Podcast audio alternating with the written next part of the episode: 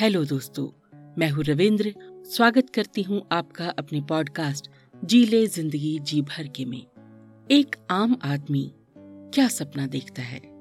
सबसे पहले वो ये चाहता है, उसको और उसके परिवार को दो वक्त भरपेट खाना मिले। इसके बाद अगर गरीब की आँखें कोई सपना देखती हैं, वो होता है उसके एक घर का सपना। सर के ऊपर एक छत। इंसान सोचता है कि मैंने अपनी ज़िंदगी चाहे जैसे भी बिता ली है, पर मेरे जाने के बाद मेरे बच्चों के सिर पे एक छत तो ज़रूर होनी चाहिए। ऐसी ही एक कहानी हमें लिख के भेजी है गोविंद गुप्ता ने, और कहानी का शीर्षक है सपनों का घर। आइए कहानी शुरू करते हैं। निरंजन एक मजदूर था। गाँव के सभी लोग निरंजन से ही कार्य करवाते थे। विवाह हो या अन्य कृषि कार्य सब में महारत थी निरंजन को, पर रहने के लिए उसके पास सिर्फ़ एक झोपड़ी थी। पत्नी और छह बच्चे, उनका पालन पोषण और शिक्षा, फिर शादी, यही सोचकर मेहनत करता, और जो पैसे मिलते, वो भोजन आदि में ही खर्च हो जाते थे। कहाँ से ईंट, सीमेंट, सरिया लाए, जो पक्का मकान बने। इसी समय सरकार ने सबको घर देने की योजना लागू की तो उसके सपने भी परवान चढ़ने लगे। आवेदन किया तो एक बार सर्वे हेतु कर्मचारी आया।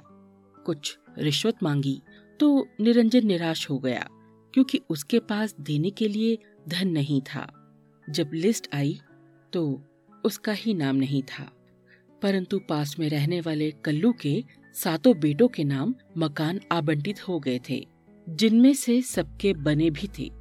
सिर्फ़ आगे की दीवार में बदलाव करके पेंट करा के आवास योजना में शामिल कर लिया गया।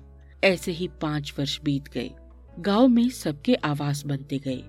पर कुछ ऐसे मजदूर थे जो निरंजन की तरह असहाय थे।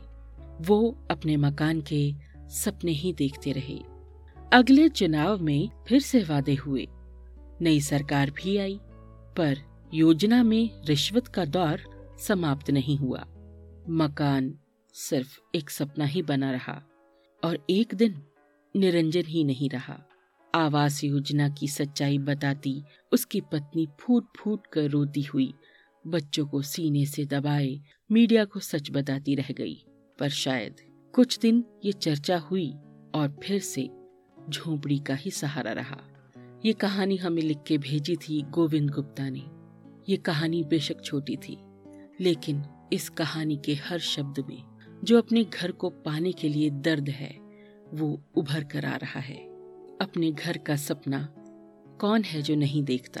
लेकिन वो घर किसको, कब, कैसे मिलेगा, ये कोई नहीं कह सकता। बहुत कुछ परिस्थितियों पर निर्भर है।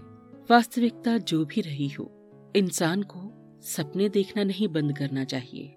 सच्ची मेहनत और लगन से सबके सपने एक दिन ज़रूर पूरे होंगे। आपको ये कहानी कैसी लगी? आप मुझे बता सकते हैं मेरे ईमेल आईडी के ज़रिए R J dot Ravinder Kaur at Gmail dot com Insta पर आप मुझे फॉलो कर सकते हैं hashtag Ravinder Kaur at nine five four Facebook page R J dot Ravinder Kaur मैं उम्मीद करती हूँ आपको हमारी ये कहानी पसंद आई होगी। मिलते हैं अगले पॉडकास्ट में एक नई कहानी के साथ। तब तक खुश रहिए, स्वस्थ रहिए and happy listening.